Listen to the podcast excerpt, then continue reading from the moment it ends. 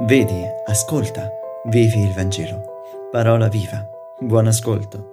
Il Vangelo di oggi è la continuazione del Vangelo di ieri. È difficile capire l'uno senza l'altro, per questo vi invito a rivedere, se avete tempo, il Vangelo che abbiamo ascoltato ieri. Gesù dichiara che lui è il pastore ed usa un termine greco molto bello, kalos, da cui viene la parola calligrafia, bella scrittura, che in sé significa il bello, ma noi lo possiamo intendere, e lo intenderemo, come la parola il vero. Gesù non sta indicando il fatto che lui sia buono, che sia bello, ma qualcosa di diverso, qualcosa di importante. Cosa significa allora essere il vero pastore? C'era una profezia nel libro di Ezechiele dove si diceva che Dio, dopo aver smascherato i falsi profeti del popolo, avrebbe assunto il compito un giorno, in un futuro prossimo, di diventare lui stesso il vero pastore. Ebbene, Gesù dichiara che questo momento è arrivato.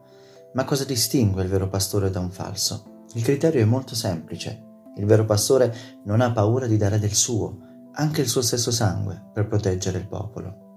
La sola comparazione mi fa pensare a quanti falsi profeti continuano a incrociare i nostri cammini, persone che promettono mari e monti, che si dicono difensori di certi valori o che vestono addirittura vesti religiose, ma che al centro non hanno altro che se stessi e i loro interessi, che spesso nascondono dietro linguaggi violenti e offensivi.